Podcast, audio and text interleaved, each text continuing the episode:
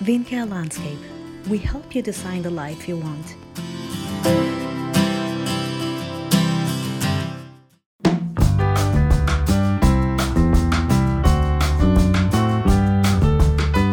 Welcome to Vinca's weekly podcast.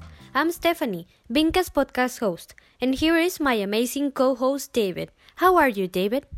Hi, Steph. I'm feeling good. Thank you for asking. I hope you are feeling good too.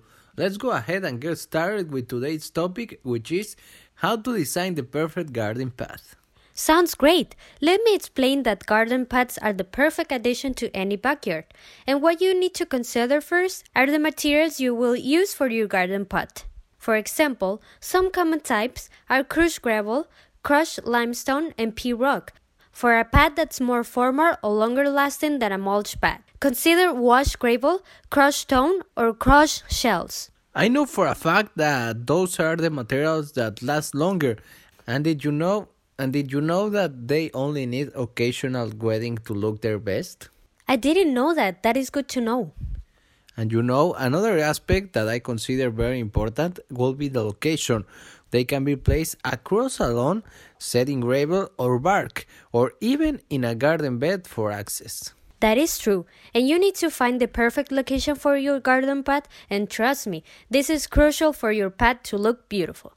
What you need to consider next are cost. A garden path is a fairly low maintenance investment that can have a big impact on the look and function of your garden. Yeah, well, garden path costs vary based on the material chosen. Mulch and gravel are the cheapest pathway materials you can buy for rock.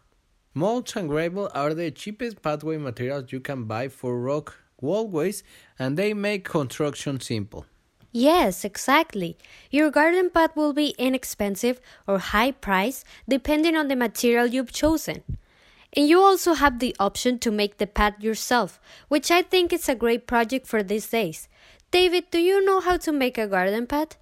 Yes, I'm glad you asked. It's actually not that hard to build your own garden path, but you can always contract an expert if you don't want to do this job.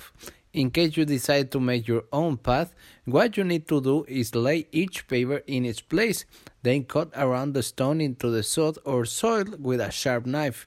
Remove the sod or soil with a spade, then drop the stone into place. This is the procedure for building a stone walkway or garden path with a natural look. Wow, David, I didn't know you knew how to build one. Thank you for explaining this process. I'm sure this will help someone who wants to start some DIY projects. Yes, as you said, this kind of project is great for times like this. And now, moving forward to something that I think will be cool for a garden path are lights. What do you think about adding lights to a garden path, Steph? That is something interesting to consider, David. Path lighting allows you to walk at night safely in conditions of low or no natural light, and your path would look absolutely gorgeous. Yeah, safety goes first always. And speaking of addition for your path, a great way to make your path stand out would be adding lawn ornaments around the path. You can include decorative garden path stakes that will look absolutely stunning. Your path will be looking amazing if you follow all these tips. To finish, I want to mention that there is no rule when it comes to designing a pathway. You can get creative and you can have some amazing results. Thank you, Steph. I definitely will start making some renovations to my yard and I will consider adding a path as my main priority. That's awesome. I can't wait to build my own path too. Thank you, David, for sharing this great information with me. And if you decide to make this project by yourself, send us pictures or videos of your garden pot. And remember that you can find more interesting gardening tips visiting our webpage, vincalandscape.ca. Thank you, Steph, and our audience for listening to our podcast. We are Stephanie and David. Stay tuned for more podcasts.